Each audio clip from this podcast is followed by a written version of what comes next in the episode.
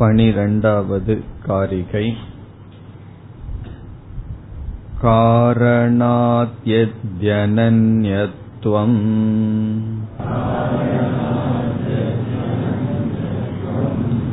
अतः कार्यमजं यति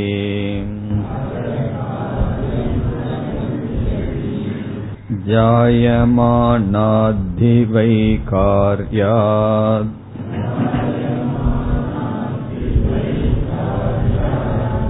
कारणं ते कथं ध्रुवम्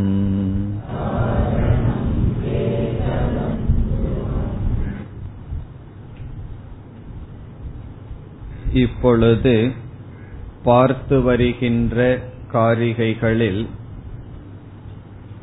சத்காரியவாதத்தை நீக்கி வருகின்றோம் சத்காரியவாதத்தில் நம்முடைய பாவனை என்ன என்று பார்த்தோம். அதாவது இந்த உலகத்திற்கும் மாயைக்கும் உள்ள சம்பந்தத்தை நாம் சத்காரியவாதமாகவே கூறுகின்றோம். இந்த உலகம் மாயைக்குள் வெளித்தோற்றத்திற்கு வராமல் இருந்தது.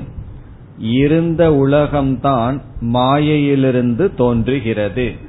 இது சத்காரியவாதம்.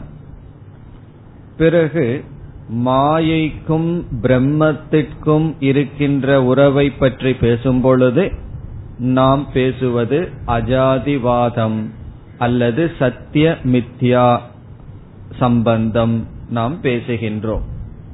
சத்காரியவாதம் ஒரு விதமான பரிணாமவாதம். காரணம் காரியமாக பரிணாமத்தை அடைகின்றது. ஆனால் சாங்கியர்களுடைய மதத்தில் அவ்விதம் இல்லை.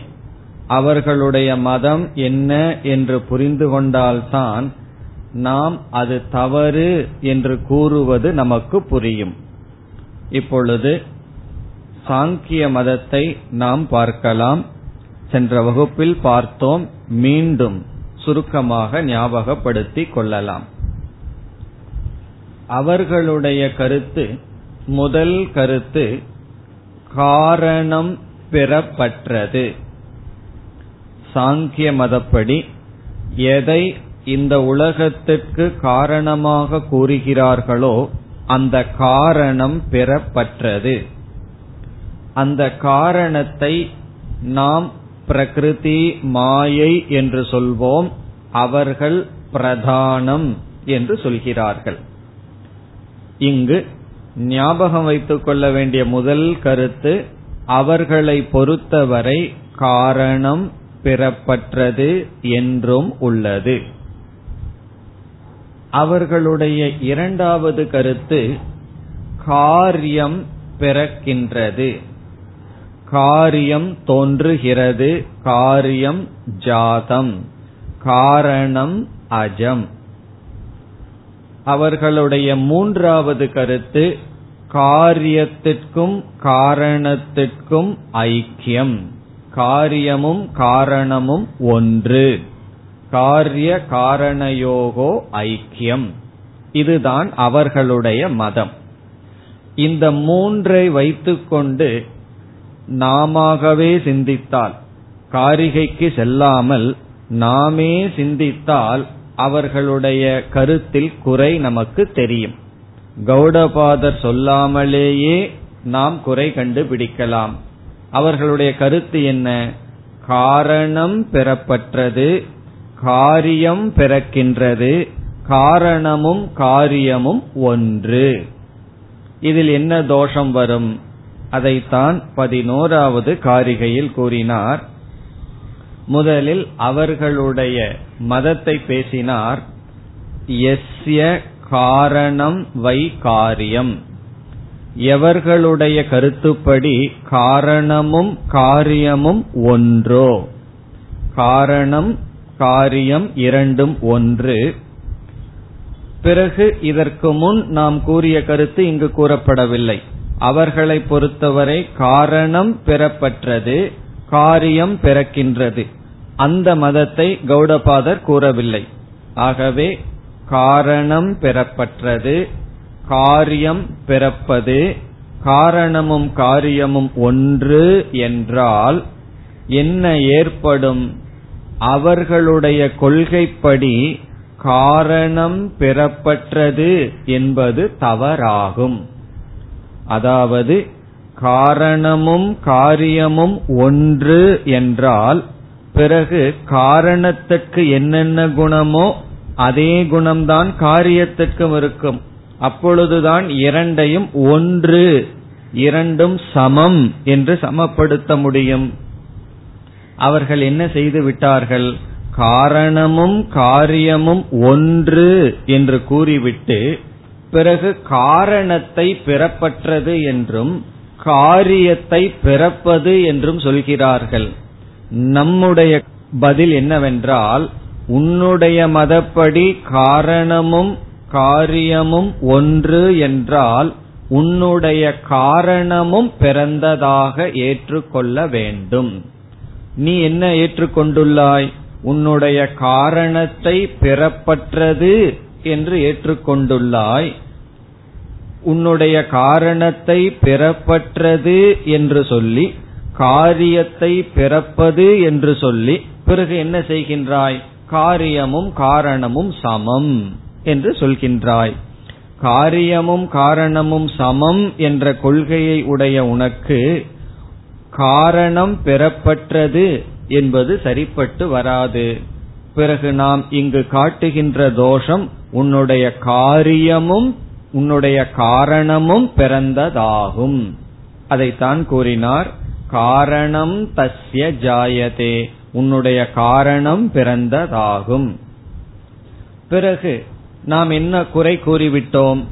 காரணம் பெறப்பட்டது காரியம் பிறப்பது காரணத்திற்கும் காரியத்திற்கும் ஐக்கியம் என்ற நிலையில் உன்னுடைய காரணமும் பிறந்ததாகும் என்று சொல்லிவிட்டால் பிறகு என்ன கேள்வி கேட்கின்றோம்? பிறந்த காரணத்தை நீ எப்படி நித்தியம் என்று சொல்லலாம். அவன் என்ன சொல்கின்றான்? தன்னுடைய காரணம் பிரதானம் என்று ஒன்றை அறிமுகப்படுத்தி அது நித்தியம் என்றும் சொல்கின்றான். அது பிறப்பற்றது என்றும் உள்ளது என்று சொல்கின்றான். நாம் அவனிடம் பார்த்து கேட்கின்ற கேள்வி காரணமும் காரியமும் ஒன்று என்ற கொள்கையுடைய உனக்கு காரணமும் காரியமும் பிறந்ததாகத்தான் இருக்க வேண்டும். காரணம் என்ன? இந்த இரண்டையும் ஒன்று என்று கூறி இருக்கின்றாய் அதுதான் இரண்டாவது வரியில் பேசப்பட்டது. ஜாயமானம் காரணம். பிறந்த காரணத்தை நீ எப்படி அஜம் பெறப்பட்டது என்றும் பிறகு நித்தியம் என்றும் உள்ளது மாறாதது என்றும் கூற முடியும். இது பதினோராவது காரிகையினுடைய சாரம். இதுல வந்து நாம எப்படி சிந்தித்தால் இது தெளிவாக புரியும் என்றால் இந்த மூன்று வாக்கியம் மனதில் கொள்ள வேண்டும். காரணம் பெறப்பட்டது காரியம் பிறக்கிறது. இரண்டாவது. மூன்றாவது காரணம் ஈக்குவல் டு காரியம். இதுல என்ன குறை? காரணத்தையும் காரியத்தையும் சமப்படுத்துகின்ற நீ காரணத்துக்கும் காரியத்திற்கும் உள்ள தன்மையும் சமமாக இருக்க வேண்டும். ஆனால் காரணத்தினுடைய தன்மையோ பிறப்பற்றது என்று சொல்லி காரியத்தினுடைய தன்மையோ பிறக்கிறது என்று சொல்லி இரண்டு முரண்படுகின்ற தன்மையை முதலில் கூறிவிட்டு பிறகு நீ என்ன செய்து விட்டாய்? இரண்டும் சமம் என்று கூறிவிட்டாய். நீ செய்த தவறு என்ன? காரணத்துக்கு ஒரு தன்மையை கொடுத்துள்ளாய். என்ன தன்மை? பிறப்பதில்லை என்ற தன்மை. காரியத்திற்கு பிறக்கிறது என்ற தன்மையை கொடுத்துவிட்டு வேறுபட்ட இரண்டு தன்மைகளை நீ அறிமுகப்படுத்தி பிறகு மூன்றாவதாக என்ன செய்து விட்டாய்? காரியமும் காரணமும் ஒன்று என்று ஐக்கியப்படுத்தி விட்டாய். நாம் என்ன செய்கின்றோம்? அவன் ஐக்கியப்படுத்தி விட்டான் அந்த ஐக்கியத்தை எடுத்துக்கொண்டு காரணத்தை பற்றி நீ கொண்ட கருத்து தவறு என்று சொல்கின்றோம். அவன் வந்து ஐக்கியப்படுத்தி வைத்துள்ளான். அந்த கருத்தை நாம் எடுத்துக்கொண்டு காரணமும் காரியமும் ஒன்று என்று நீ ஐக்கியப்படுத்தியுள்ளாய். அந்த கருத்தை எடுத்துக்கொண்டு காரணத்தை பற்றிய உன்னுடைய ஒரு கருத்து தவறு. என்ன கருத்து? பிறப்பற்றது. என்ற கருத்து தவறு. அது பிறந்ததாகும். இதுதான் பதினோராவது காரிகையின் சாரம். இனி பனிரெண்டாவது காரிகையின் சாரத்தை பார்த்துவிட்டு காரிகைக்குள் செல்லலாம். இப்பொழுது பேசிய கருத்தினுடைய அடிப்படையிலேயே வருகின்றது. பனிரெண்டாவது காரிகையில் என்ன தோஷம் சொல்லப்படுகிறது என்றால் மீண்டும் காரணம் பெறப்பட்டது என்று சொன்னாய் காரியம் பிறக்கிறது என்று நீ சொன்னாய். மூன்றாவதாக என்ன சொன்னாய்? காரணமும் காரியமும் ஒன்று என்று கூறினாய். முதல்ல நம்ம என்ன பார்த்தோம்? என்ன செய்தோம்? காரியமும் காரணமும் ஒன்று என்று கூறுகின்ற உனக்கு காரணம் பிறந்ததாகும் என்று சொன்னோம். அப்பொழுதுதான் பிறந்த காரணமும் பிறந்த காரியமும் ஒரே தன்மையாக இருக்கும். பிறகு நீ அதை ஐக்கியப்படுத்தினால் தவறில்லை என்ற கருத்து கிடைக்கும். இது ஏற்கனவே பார்த்தது. இங்கு என்ன சொல்கின்றோம்? காரணமும் காரியமும் ஐக்கியம் என்று கூறுகின்ற உனக்கு முதல் சொன்னது காரணம் பிறந்ததாகும்னு சொன்னோம். இப்போ என்ன சொல்கின்றோம்? காரியம் பெறப்பட்டதாகிவிடும் என்று சொல்கின்றோம். இதற்கு இதற்குள்ள வேறுபாடு என்ன? சென்ற காரிகையில் காரணத்திடம் இருக்கின்ற தன்மை மாறிவிடும். காரியத்துக்கு என்ன தன்மையோ அதே தன்மை காரணத்துக்கு வந்துவிடும் என்று சொன்னோம். இப்பொழுது என்ன சொல்ல போகின்றோம்? காரணத்துக்கு என்ன தன்மை இருக்கின்றதோ அதே தன்மை காரியத்துக்கு வந்துவிடும் என்று சொல்கின்றோம். அதற்கு இதற்கு வேறுபாடு என்ன? காரணமும் காரியமும் ஐக்கியம் என்றால் நீ என்ன செய்தாக வேண்டும்? காரணத்தையும் காரியத்தையும் பற்றி பேசும் பொழுது ஒன்னா ரெண்டும் பெறப்பட்டதுன்னு சொல்லு அல்லது ரெண்டும் பிறந்தது என்று சொல். காரணமும் பெறப்பட்டது காரியமும் பெறப்பட்டதுன்னு சொல். அல்லது காரணமும் பிறக்கின்றது காரியமும் பிறக்கின்றது என்று சொல்லி பிறகு நீ ஐக்கியத்தை சொல் என்று சொல்கின்றோம். அவன் என்ன செய்கின்றான் காரணத்தை பெறப்பட்டதுன்னு சொல்லி காரியத்தை பிறந்ததாக மட்டும் அவன் பேசுகின்றான். அதனால முன் காரிகையில் என்ன செய்தோம்? காரியத்துடன் ஐக்கியமாக வேண்டுமென்றால் உன்னுடைய காரணமும் பிறந்ததாக இருக்க வேண்டும். அல்லது இந்த காரிகையில் என்ன சொல்கின்றோம்? உன்னுடைய காரியமும் பெறப்பற்றதாக வேண்டும் என்று சொல்கின்றோம். அப்ப என்ன ஆகும்? காரணம் பெறப்பட்டது பிரதானம் பெறப்பட்டது அஜம். உன்னுடைய காரியம் என்ன? அதுவும் பெறப்பட்டது பிறகு நீ சொல்லலாம். பெறப்பற்ற காரியமும் காரணமும் பெறப்பற்ற காரணமும் காரியமும் ஐக்கியம். இப்ப பெறப்பற்ற காரணமும் பெறப்பற்ற காரியமும் ஐக்கியம் என்று சொன்னால் தவறில்லை. காரணம் என்ன? காரியத்தினுடைய தன்மையும் காரணத்தினுடைய தன்மையும் பெறப்பட்டது என்பதில் சமமாகி விட்டது என்பது பனிரெண்டாவது காரிகையினுடைய சாரம். அப்படி என்றால் காரியமும் பெறப்பட்டது என்று எடுத்துக்கொள்வதில் என்ன தோஷம்? காரியம் என்ற சொல்லுக்கே பிறப்பது என்று பொருள். இப்ப காரியம் பெறப்பட்டது என்றால் அது வியாகாத தோஷம். அதாவது நீ ஒரு மதத்தை கொண்டவனாக இருக்கின்றாய். என்ன மதம்? உன்னுடைய காரணம் பிரதானம் பெறப்பட்டது என்று. அது தவறு. அதுதான் நம்முடைய முக்கியமான கருத்து. காரியமும் தோன்றிய உலகமும் பெறப்பட்டது என்று சொல்வதில் நமக்கு தாற்பயமோ முக்கியத்துவமோ இல்லை.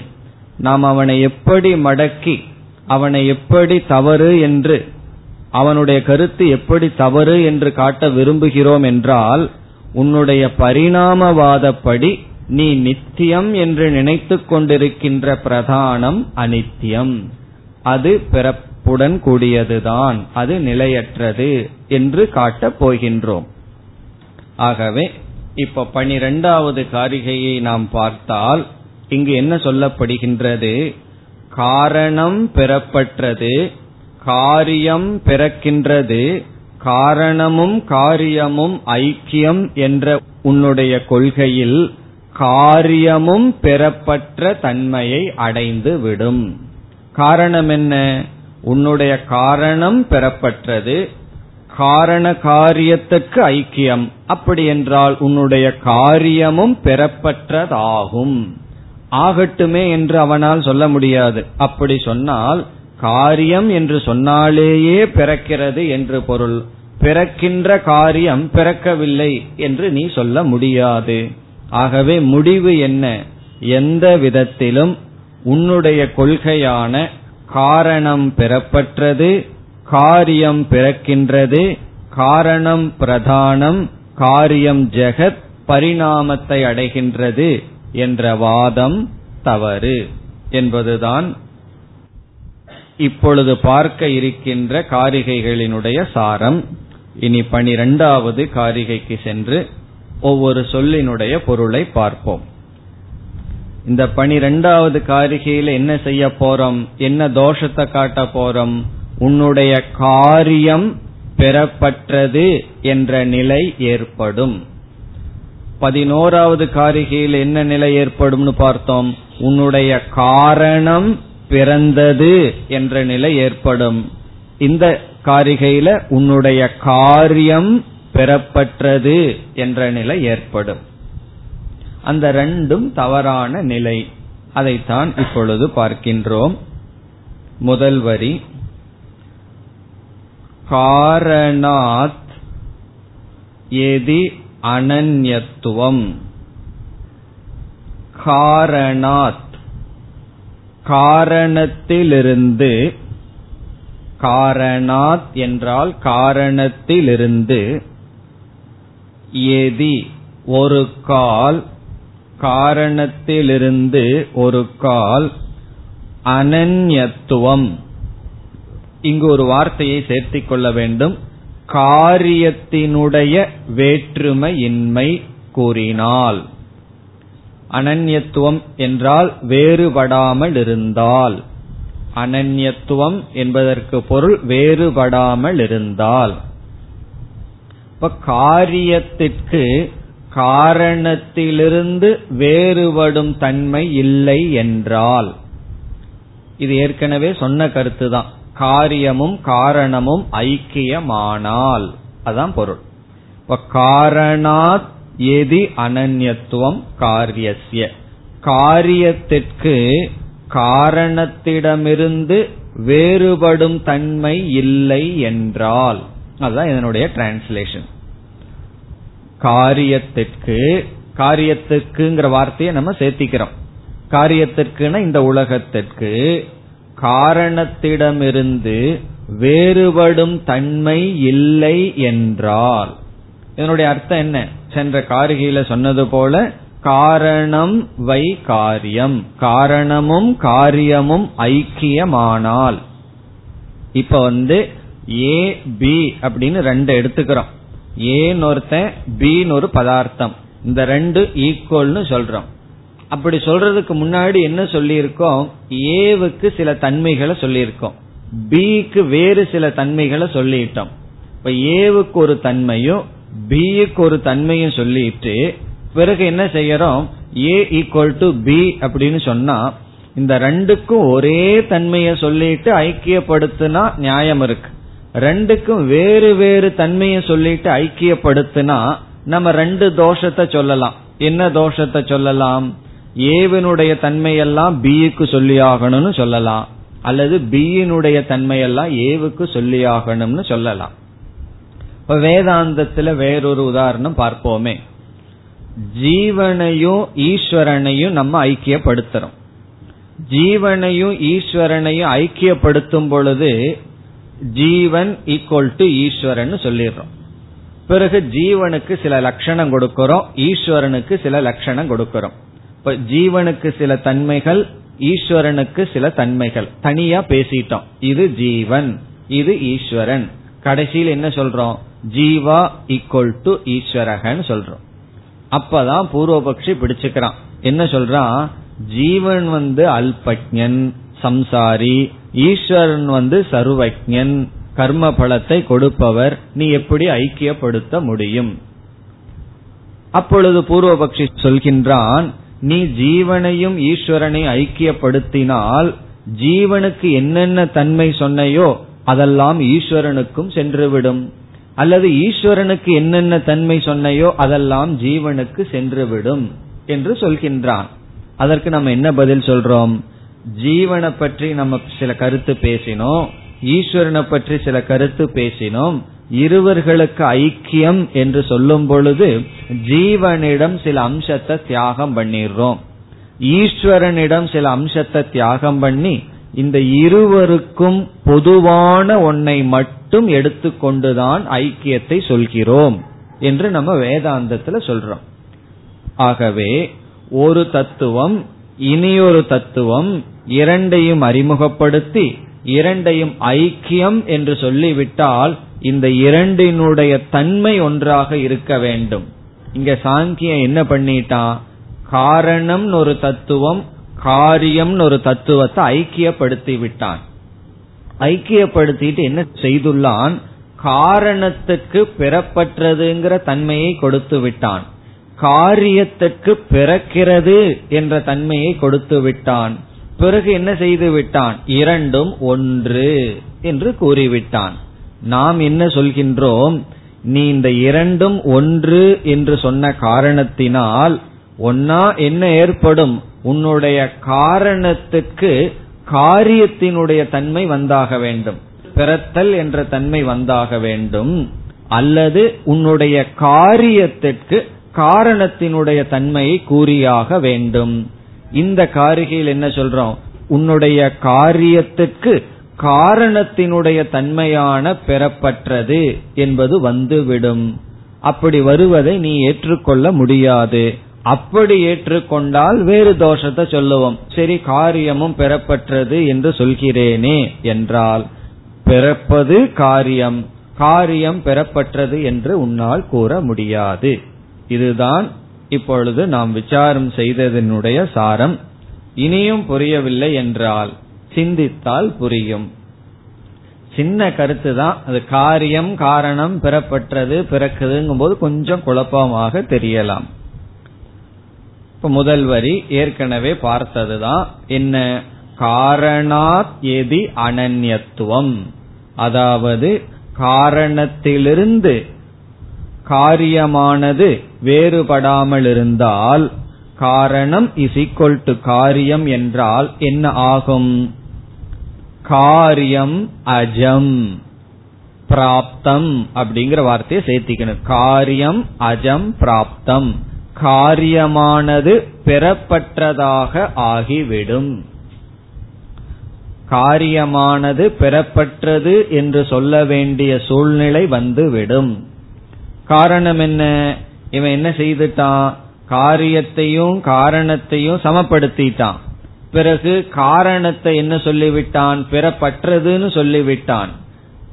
பெறப்பற்ற காரணமும் காரியமும் ஒன்று என்றால் அப்ப அந்த காரியத்துக்கும் பெறப்பட்டது என்ற தன்மை வந்து விடும் அப்படி வரக்கூடாது. காரணம் என்ன? காரியம் என்று சொன்னாலே பிறப்பது. பிறப்பது என்ற ஒன்றுக்கு பிறப்பற்றது என்ற தன்மையை எப்படி கொடுக்க முடியும்? இப்ப காரியம் அஜம் சியாத். காரியமானது பெறப்பற்றது ஆகும். பிறகு என்ன கேட்கின்றோம்?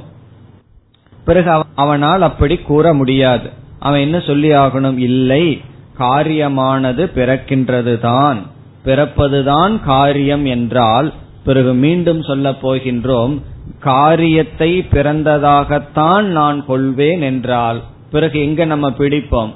அப்படி என்றால் காரணத்தையும் பிறந்ததாக நீ ஏற்றுக்கொள். காரியத்தை பிறப்பற்றதாக ஏற்றுக்கொள்ள வேண்டும் என்று சொன்னால் அப்படியல்ல. காரியத்தை பிறந்ததாக ஏற்றுக்கொள்கிறேன் என்று நீ சொன்னால் பிறகு எதை ஏற்றுக்கொள்ள வேண்டும்? உன்னுடைய காரணமான பிரதானத்தையும் பிறந்ததாக ஏற்றுக்கொள். அதை ஏற்றுக்கொள்கிறேன்னு சொன்ன என்ன ஆகும்? அவன் நம்ம மதத்தை சார்ந்தவன் ஆகி விடுகின்றான். காரணம் என்ன? பிரதானந்தான் நித்தியம்னு சொல்லி இருப்பவனுக்கு அது அனித்தியமாகிவிட்டால் பிறகு வேதாந்தமாகிவிடும். இப்ப இரண்டாவது வரியில் என்ன சொல்றோம்? திரும்பவும் மீண்டும் பதினோராவது காரிகையில் சொன்ன கருத்தை சொல்றோம். காரியத்திலிருந்து காரணமானது வேறுபடாமல் இருந்தால் உன்னுடைய காரியம் பிறந்ததாகும். மீண்டும் முதல் சொன்ன கருத்தையே கூறுகின்றோம்.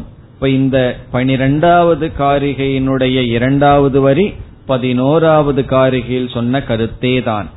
இப்ப முதல் வரியில் என்ன சொல்லிட்டோம்? உன்னுடைய காரியம் பெறப்பட்டதாகும் இந்த வரியில் என்ன சொல்றோம்? உன்னுடைய காரணம் பிறந்ததாகும். இப்ப இரண்டாவது வரியின் சாரம் உன்னுடைய காரியத்தையும் பிறந்ததாக கொள்ள வேண்டும். இப்பொழுது காரிகைக்குள் சென்றால் ஜாயமானாத் ஹி வை. தீங்கிறது ஹியா மாறிடும். ஜாயமானாத் எதின்னு ஒரு சொல் இருக்கிறது முதல் வரியில். எதி என்றால் ஒரு கால். அந்த எதிங்கிறது இரண்டாவது வரியில் சேர்த்தி கொள்ள வேண்டும். ஒரு கால்.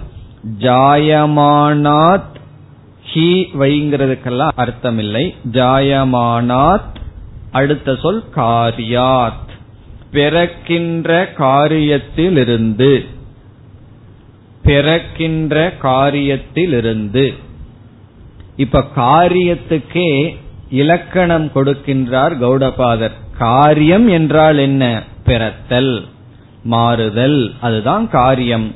ஆகவே பிறக்கின்ற சொரூபமான காரியத்திலிருந்து காரணம் ஒரு வார்த்தையை நம்ம சேர்த்திக்கணும். ரெண்டு வார்த்தை இங்க சேர்த்திக்கணும்.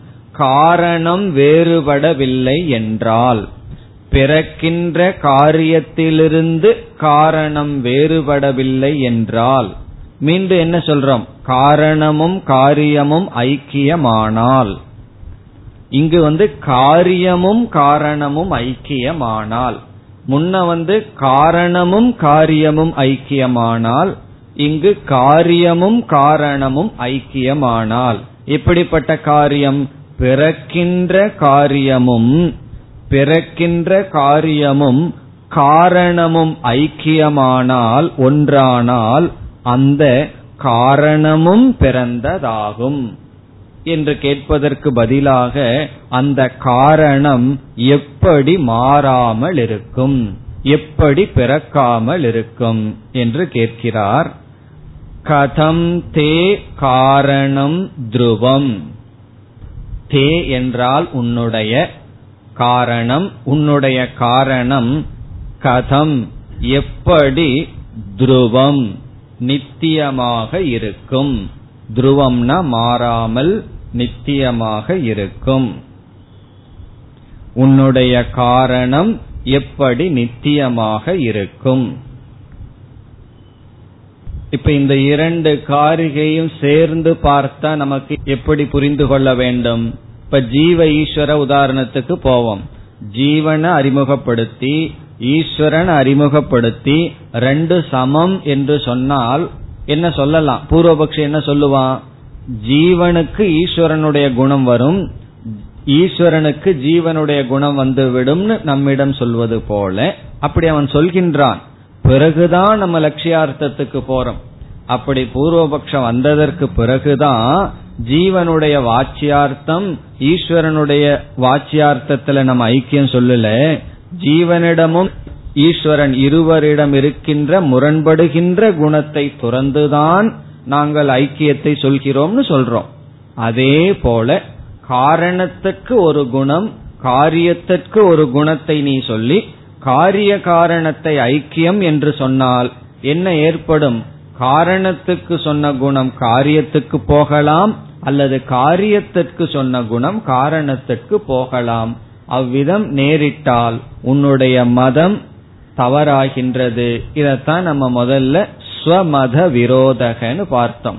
உன்னுடைய கொள்கைக்கு நீயே எதிராக பேசியவனாகின்றாய். அதாவது நீயே முரண்படுவது போல் மதத்தை உருவாக்கி இருக்கின்றாய். அந்த சாங்கிய மதத்துல என்ன தோஷம்? நீ ஒரு தத்துவத்தை சொல்லிட்டு இரண்டாவது ஒரு தத்துவத்தை சொல்ற இரண்டுக்குள் முரண்பாடு இருக்கிறது. ஆகவே உன்னுடைய தத்துவம் தவறு. பிற பரிணாமவாதம் என்பது தவறு. பிரதானம் நித்தியம் என்பது தவறு. பிறகு எது சரி? நாம் கூறுகின்ற அஜாதிவாதம் தான் சரி என்பது கருத்து. இனி அடுத்த காரிகை. अजात्वै जायते यस्य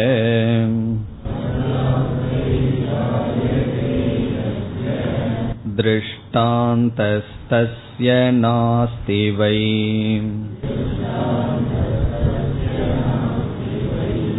जाताश्च जायमानस्य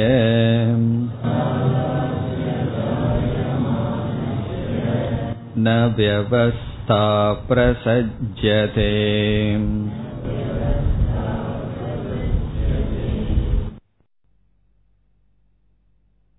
இப்பொழுது காரியம் காரணம் என்ற இரண்டு தத்துவத்தில் நாம் விசாரம் செய்து வருகின்றோம் காரண காரியம் இந்த இரண்டுக்கும் மூன்று விதமான தன்மைகள் இருக்கலாம். மூன்று விதமான விகல்பத்தை இப்பொழுது செய்ய போகின்றோம். விகல்பம் என்றால் பாசிபிலிட்டி மூன்று நிலையில் காரிய காரணம் அமையலாம். அந்த மூன்று நிலையை அறிமுகப்படுத்தி மூன்றும் சரிப்பட்டு வராது என்று சொல்லப் போகின்றோம். அதாவது காரண காரியத்திற்கு மூன்று விதமான நிலை விகல்பம். இதை பார்த்தா உங்களுக்கு எளிமையில் புரிந்துவிடும். முதல் விகல்பம் என்னவென்றால் காரணம் பெறப்பற்றது காரணம் அஜம். பிறகு காரியம் அஜம். இப்படி ஒரு பாசிபிலிட்டி இருக்கலாம். காரணம் அஜம் காரியம் அஜம். அஜம்னா பெறப்பட்டது காரணமும் பெறப்பட்டது காரியமும் பெறப்பட்டது இப்படி ஒரு பாசிபிலிட்டி எடுத்துக்கிறோம். இப்படி ஒரு சூழ்நிலை. இப்படி ஒரு கற்பனை. இரண்டாவது காரணம் அஜம். காரணம் பெறப்பட்டது காரியம் ஜாதம் பிறக்கிறது. இது இரண்டாவது விகல்பம். காரணம் பெறப்பட்டது காரியம் பிறக்கின்றது. மூன்றாவது விகல்பம் காரணம் பிறக்கின்றது காரியமும் பிறக்கின்றது. காரணம் ஜாதம் காரியம் ஜாதம். இந்த மூன்று பாசிபிலிட்டி தான் இருக்க முடியும் காரிய காரணத்திற்குள். காரிய காரணத்தினுடைய தன்மைகள் இந்த மூன்றுல ஏதோ ஒன்றுதான் இருக்க முடியும். நாம் என்ன செய்ய போறோம்? இந்த மூன்று இருக்க முடியாதுன்னு சொல்லி காரிய காரண பாவமே பேச முடியாது என்று கூற போகிறோம். இப்ப இதில் முதல் விகல்பம் என்ன? காரணம் பெறப்பட்டது காரியமும் பெறப்பட்டது என்று யாராவது கூறினால் அது வியாகாத தோஷம். அது வந்து செல்ஃப் கான்ட்ரடிக்ஷன் வியாகாதம்னா கான்ட்ரடிக்ஷன் கேட்கும் பொழுதே முரண்பாடு வருகிறது. சிந்திக்கவே வேண்டாம். கேட்க கேட்க முரண்பாடு. எப்படின்னா நான் ஊமையாக இருக்கின்றேன். இந்த வார்த்தையை நீங்கள் கேட்கிறீர்கள். இதற்கு இந்த வார்த்தை இதுல வந்து தவறு இருக்குன்னு சொல்லி ஏதாவது விசாரம் பண்ணணுமா? கேட்கும் பொழுதே இது தப்புன்னு தெரிகிறது. காரணம் என்ன? ஊமையாக இருந்தால் இப்படி சொல்ல முடியாது. நான் உறங்கிக் கொண்டு இருக்கின்றேன். செல்ஃப் கான்ட்ரடிக்ஷன் சொல்லும் பொழுதே அதுல முரண்பாடு இருக்கிறது. காரணம் என்ன?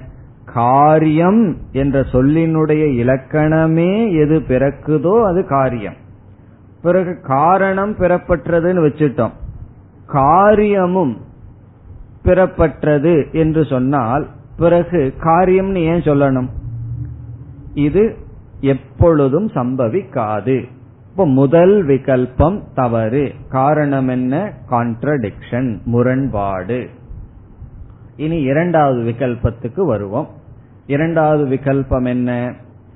காரணம் பெறப்பட்டது காரியம் பிறக்கிறது. காரணம் பெறப்பட்டது காரணம் அஜம் காரியம் ஜாதம். இது யாருடைய கொள்கை?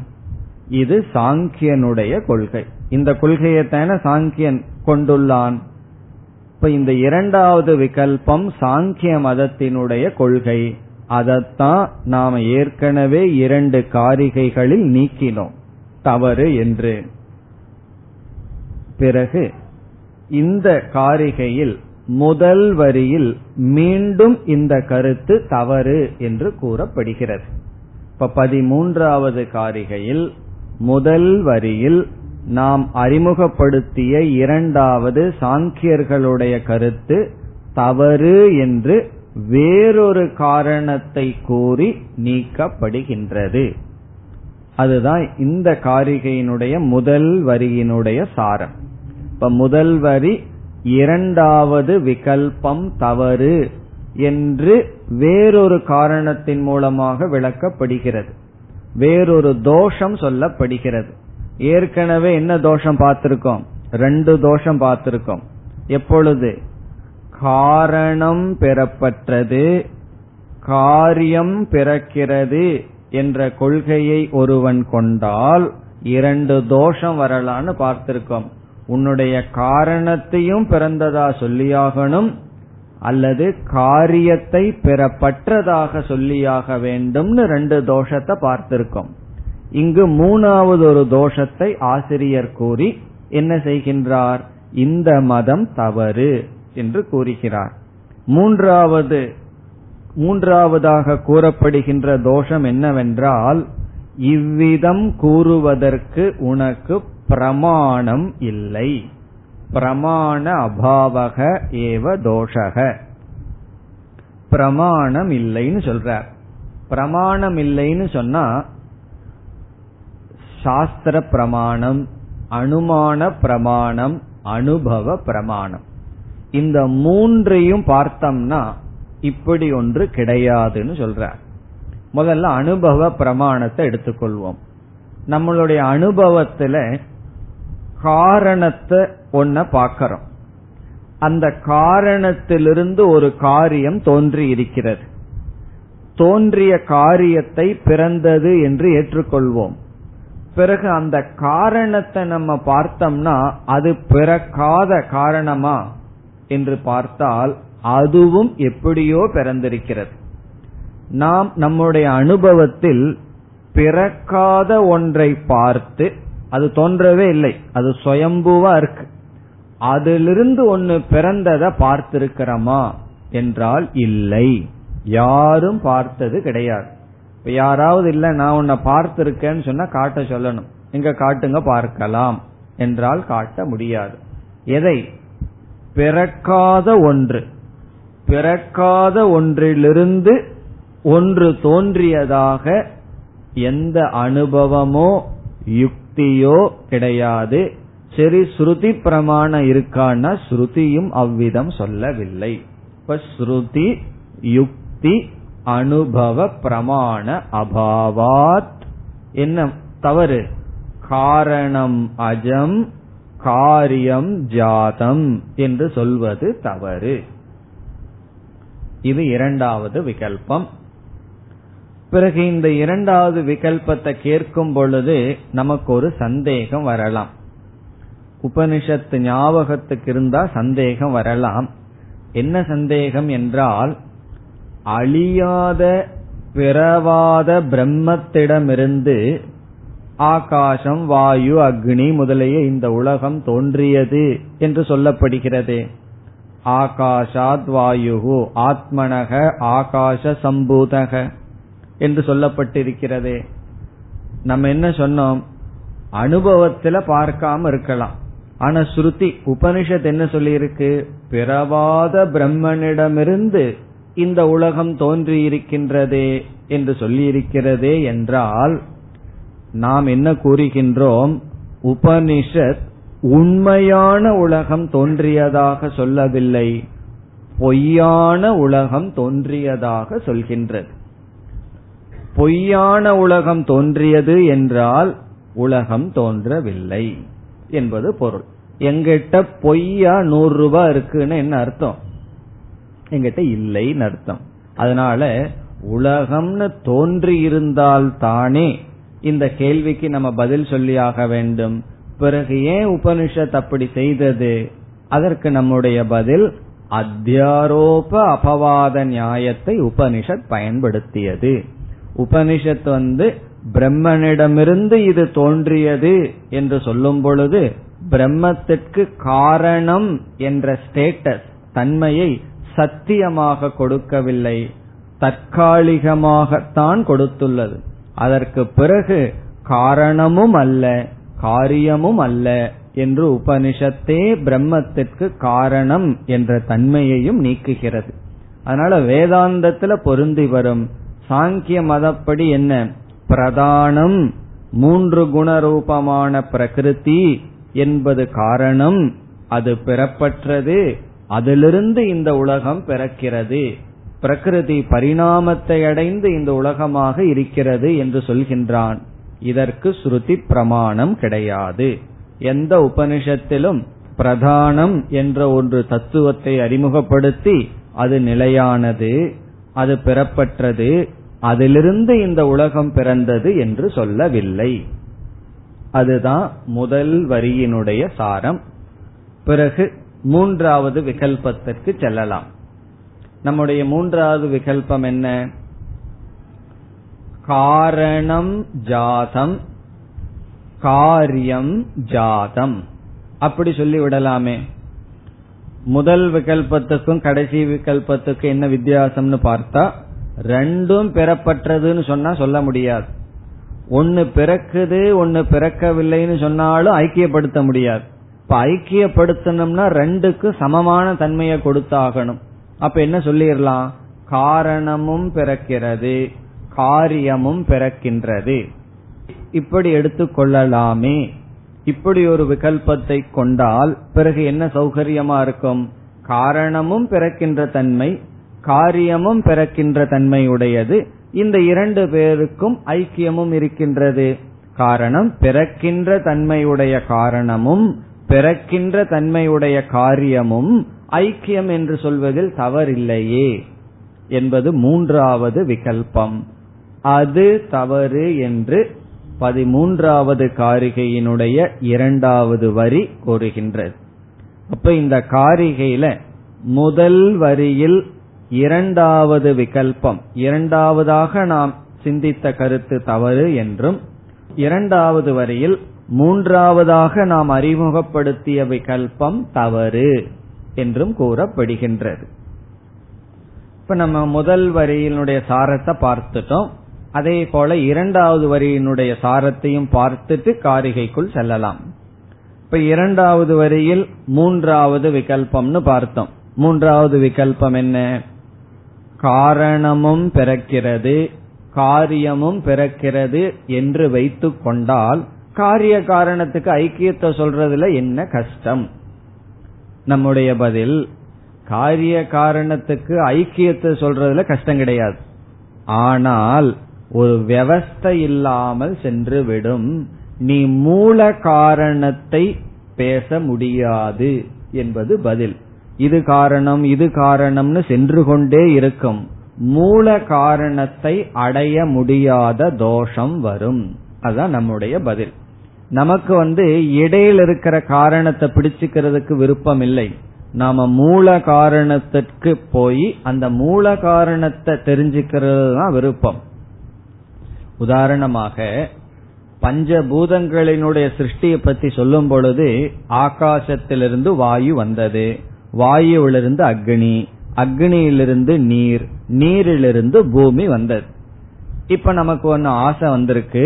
இந்த உலக பிரபஞ்சத்துக்கு அனைத்துக்கும் அதிஷ்டானமான மூல காரணம் என்ன என்று தெரிந்து கொள்ள விரும்புகின்ற நாம் எப்படி போகணும்?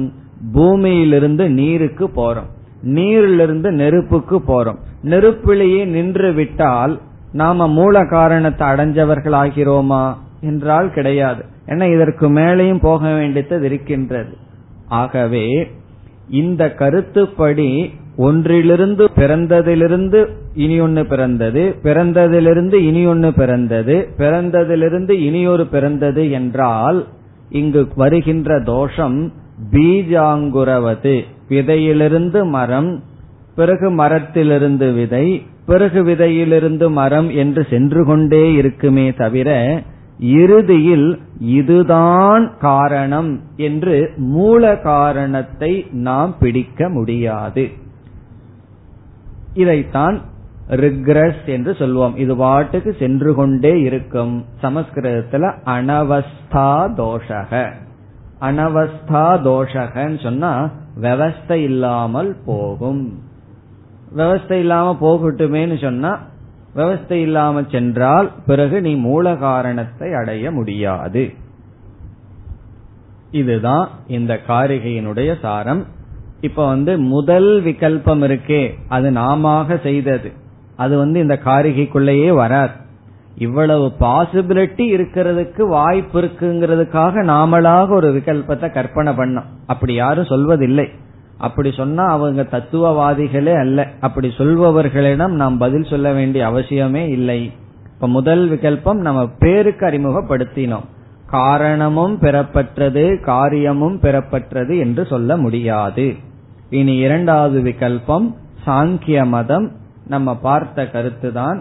இனி காரிகைக்குள் செல்லலாம். அஜாத்வை ஜாயதே எஸ்ய எஸ்ய எவர்களுடைய எந்த சாங்கியர்களுடைய மதப்படி எஸ்ய எவர்களுடைய இங்கு சாங்கியர்கள் எந்த சாங்கியர்களுடைய மதப்படி அஜாத் பெறப்பற்ற ஒரு வார்த்தையை சேர்த்திக்கணும். காரணாத். காரணத்திலிருந்து ஜாயதே ஒன்று தோன்றுகிறதோ. அஜாத் ஜாயதே பெறப்பற்ற பிரதானத்திலிருந்து இந்த உலகம் தோன்றுகிறதோ. நீ ஏற்றுக்கொண்ட பெறப்பட்ட பிரகிருதியிலிருந்து இந்த உலகம் தோன்றுவதாக கொண்டால் தஸ்ய அவனுக்கு திருஷ்டாந்தக நாஸ்திவை திருஷ்டாந்தம் அவனுக்கு இல்லை. இங்கு திருஷ்டாந்தம் என்றால் பிரமாணம். அவனுக்கு எந்த அத்தாட்சியும் இல்லை. எந்த சாட்சியும் உதாரணமும் இல்லை. அதாவது ஸ்ருதியிலிருந்து திருஷ்டாந்தமோ அனுபவத்திலிருந்து திருஷ்டாந்தமோ யுக்தியிலிருந்து திருஷ்டாந்தமோ இல்லை. திருஷ்டாந்தம்னா இந்த இடத்துல பிரமாணம். ஸ்ருதி சப்போர்ட் ஸ்மிருதி அனுபவ அனுமானத்தினுடைய சப்போர்ட் இல்லை. அதாவது அனுபவத்துல அப்படி நம்ம பார்க்கவே இல்லை. பிறக்காத ஒன்றிலிருந்து பிறந்ததாக நம்ம அனுபவத்துல பார்க்கல. அறிவுல பார்த்தாலும் சிந்திச்சு பார்த்தாலும் நமக்கு எந்த அனுமான வாக்கியம் எல்லாம் கிடையாது. திருஷ்டாந்தம் பக்ஷம் வியாப்தி இதெல்லாம் கிடையாது. பிறகு ஸ்ருதி தான் அப்படி ஏதாவது ஒன்னு சொல்லுதான்னா ஸ்ருதியும் சொல்லவில்லை. அதனாலதான் திருஷ்டாந்தம் இல்லை நீ எதையும் கோட் பண்ணி இது போல என்று சொல்ல முடியாது. இது போலன எப்படி? இதோ பார் இது பிறப்பதே இல்லை. பிறக்காத இதனிடமிருந்து இது பிறந்திருக்கிறது என்று நீ எதையும் சுட்டி காட்ட முடியாது. ஆகவே சாங்கியனுடைய மதம் தவறு. நாஸ்திவை திருஷ்டாந்தக அவனுக்கு இல்லை. அப்ப ரெண்டாவது விகல்பம் நீக்கப்பட்டு விட்டது. சாங்கிய மதம் இத்துடன் நீக்கப்பட்டு விட்டது. அவனுடைய மதப்படி பிரதானம் பெறப்பட்டது பிறகு எவைகள் பிறக்கின்றது? இந்த உலகம் பிறக்கிறது. காரணம் அஜம் காரியம் ஜாதம் என்பது தவறு. இனி இனியொருத்த வந்து என்ன சொல்றான்? காரணம் பெறப்பட்டதுன்னு சொன்னாத்தேன இத்தனை கஷ்டம். காரணத்தையும் பிறக்கிறதாகவே நான் சொல்றேன். காரியத்தையும் பிறக்கிறதாகவே சொல்றேன் என்றால் அதுதான் சொல்றார் ஜாதாத்து ஜாயமானஸ்ய. ஜாதாத் பிறந்ததிலிருந்து ஜாதாத் காரணாத் என்று பொருள். பிறக்கின்ற காரணத்திலிருந்து. இவன் என்ன ஏற்றுக்கொள்கின்றான்? காரணமும் பிறக்கின்றது காரியமும் பிறக்கின்றது. இதுதான் நம்முடைய அனுபவத்தில் இருக்கு. இந்த உலகத்துல பார்த்தோம்னா எந்த ஒரு காரணத்தை எடுத்தாலும் அதுக்கு ஒரு பிறப்ப பார்க்கிறோம். அதிலிருந்து தான் இனி ஒன்னு பிறக்கின்றது. நம்முடைய தந்தை நமக்கு காரணம். இப்ப தாய் தந்தை வந்து நமக்கு காரணமா இருக்கிறார்கள். நம்ம காரியமா இருக்கோம். அவர்கள் வந்து எப்படிப்பட்டவர்கள்? அவர்களும் பிறந்தவர்களாக இருக்கிறார்கள் காரியமாக இருக்கிறார்கள். இப்படி எடுத்துக்கொள்ளலாமே சௌகரியமாக இருக்கிறதே என்றால் அப்ப மூன்றாவது விகல்பம் காரணம் ஜாதம் காரியம் ஜாதம் என்றால் பதில் ந வியவஸ்தா பிரசஜ்யதே. ந வியவஸ்தா அதுக்கு ஆப்போசிட் வந்து அனவஸ்தா. அனவஸ்தான்னு சொன்னா அப்படியே போயிட்டே இருக்கும். இதிலிருந்து அது அதிலிருந்து இதுன்னு சொல்லி எங்க போய் மூல காரணத்தை கண்டுபிடிப்பது என்றால் டார்வின் கிட்ட கேட்ட என்ன சொல்லுவார்? குரங்குல போய் நிப்பார். நீங்கெல்லாம் எப்படி வந்தீங்க? உங்களுடைய மூல காரணம் என்னன்னா குரங்குன்னு சொல்லுவார். இப்ப இனி ஒன்னு இருக்கு. அந்த குரங்குக்கு அப்பா இருக்கேன் இப்படியே போனா கடைசியில் எங்க போய் நிற்பது விவஸ்தை இல்லாமல் போகும். இப்ப விவஸ்தை ஏதாவது ஒரு இடத்துல நிறுத்தணுமே. நிறுத்த முடியாமல் செல்வதுதான் அனவஸ்தா. அதத்தான் இங்க சொல்றார். வியவஸ்தா வியவஸ்தான ஒரு இடத்துல நிறுத்துதல் என்பது ந பிரசஜ்யதே ஏற்படாது. இதோட நிறுத்திக்கலாம் அப்படின்னு சொல்றது ஏற்படாது. தொடர்ந்து சென்று கொண்டே இருக்கும். ந வியவஸ்தா பிரசஜ்யதே. இப்ப இதிலிருந்து நமக்கு என்ன கிடைக்கின்றது என்றால் சாங்கியனுடைய கருத்து தவறு. அவன் என்ன நினைச்சிட்டு இருக்கான் என்னுடைய பிரதானம் பெறப்பட்டது அது நித்தியமானது அல்லது பிரகிருதி? அதிலிருந்து இந்த உலகம் மாறியுள்ளது என்று நீ நினைத்தால் அது தவறு. இவ்விதம் இந்த பதிமூன்றாவது காரிகை வரை சாங்கிய மத நிஷேதம் செய்யப்பட்டது பதினொன்றிலிருந்து பதிமூன்று வரை. இனி நாம் அடுத்த காரிகைக்கு செல்லலாம். हेतोरातिपलम् येषाम्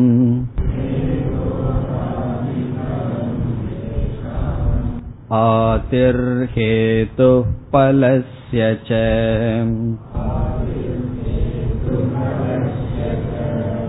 हेतोः फलस्य चानातिः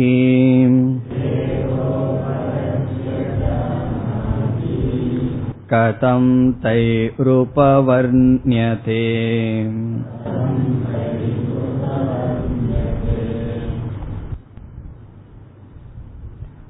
பதினான்கிலிருந்து இருபத்தி மூன்றாவது காரிகை வரை ஒரு கருத்து வர இருக்கின்றது பதினான்கிலிருந்து இருபத்தி மூணு வரை ஒரு டாபிக் அது என்ன என்று பார்க்கலாம் முன் பார்த்ததே சிலருக்கு கஷ்டம் என்று சொன்னார்கள். இது அதைவிட கஷ்டமான கருத்து. இதை தாண்டிட்டோம்னா அதற்கு மேல கொஞ்சம் சுலபமா போலாம்.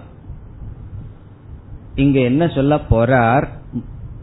காரிய காரணம்ங்கிறதே ஒண்ணு கிடையாது என்று நிலைநாட்ட போறார். இத்தனால என்ன படிச்சிட்டு இருந்தோமோ அத வந்து முழுமைய அஸ்திவாரத்தையே எடுத்து தூக்கி போட போறார். இதுதான் இதனுடைய சாரம். எந்த ஒரு பொருளுக்கும் காரிய காரண பாவத்தை நீ தர்க்கபூர்வமாக அறிவுபூர்வமாக நிலைநாட்ட முடியாது. இது எப்படின்னு சொன்னா அப்பா அம்மாவையும் பையனையும் உட்கார வச்சுட்டு சொல்றார் உங்க ரெண்டு பேர்த்துக்குள்ள காரிய காரண சம்பந்தத்தை நீங்கள் நிலைநாட்ட முடியாதுன்னு சொல்ல போற. எப்படின்னு பார்ப்போம். அதனாலதான் கடினம் என்று கூறினோம். இதுதான் இதனுடைய மைய கருத்து. காரிய காரண பாவத்தை நிலைநாட்டவே முடியாது. நம்ம கௌடபாதருடைய சிந்தனையிலேயே போனோம்னா அவர் புத்தியை பிடிச்சிடலாம். அது எப்படி நிலைநாட்ட முடியாது? நிலைநாட்ட முடியாதுங்கிற அவருடைய புத்திய பிடிச்சிட்டோம் அப்படின்னா எதை பிடிச்சிடலாம்? அஜாதிவாதத்தை பிடித்து விடலாம். பெறப்பட்டது அல்லது இந்த பிரபஞ்சம் மித்தியா என்பதை பிடித்து விடலாம். முயற்சி பண்ணுவோமே பிடிப்பதற்கு. இப்ப இதுவரை பிரதானம் என்று ஒரு காரணம் இருந்தது சாங்கிய மதத்தில். அந்த பிரதானம் பெறப்பற்றது. அந்த பிரதானத்திலிருந்து இந்த உலகம் வந்தது என்ற மதம் நீக்கப்பட்டது. இனி என்ன கௌடபாதர் சொல்ல விரும்புகின்றார்? காரணம் என்று நீ எதையாவது ஒன்றை அறிமுகப்படுத்தி அதிலிருந்து இது தோன்றியது என்று நீ கூறினால் அது சம்பவிக்காது என்று நான் நிலைநாட்டப் போகிறேன். நீ எதையாவது ஒன்னு சொல்லி இத காரணம்னு சொல்லி பிறகு இந்த காரணத்திலிருந்து இது காரியம் வந்தது என்று சொன்னால் அது சம்பவிக்காது என்று சொல்ல போகிறேன்.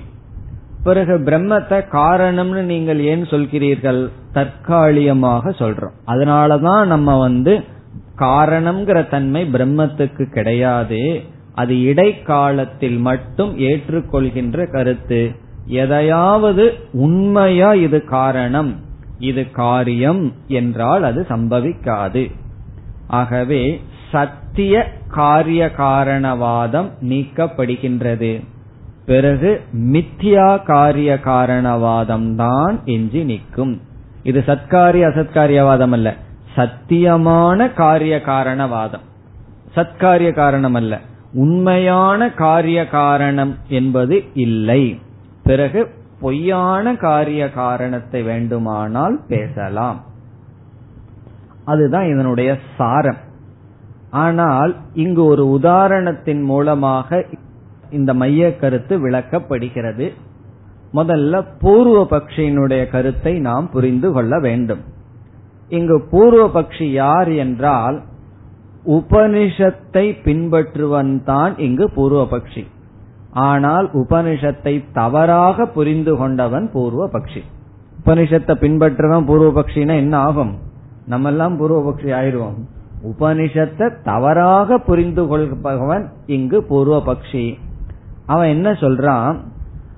காரிய காரண பாவம்ங்கிறது நான் சாஸ்திரத்திலிருந்து எடுத்துக்கொள்கின்றேன்னு சொல்றான்.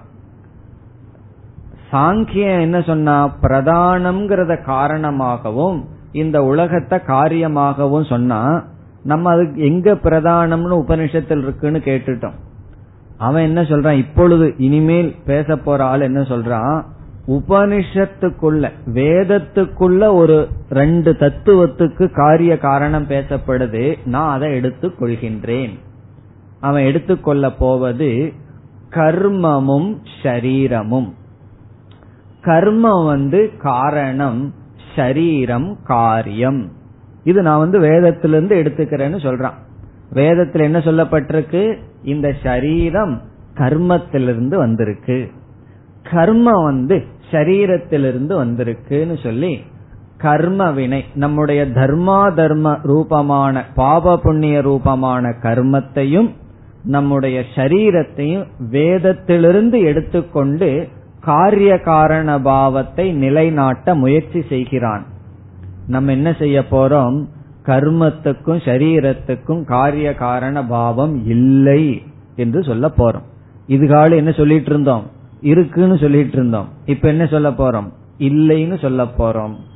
எப்படி? என்று பிறகு பார்ப்போம்.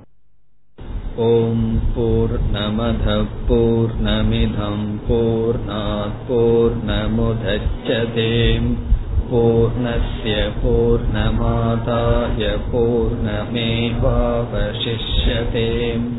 ஓம் சாந்தி சாந்தி சாந்தி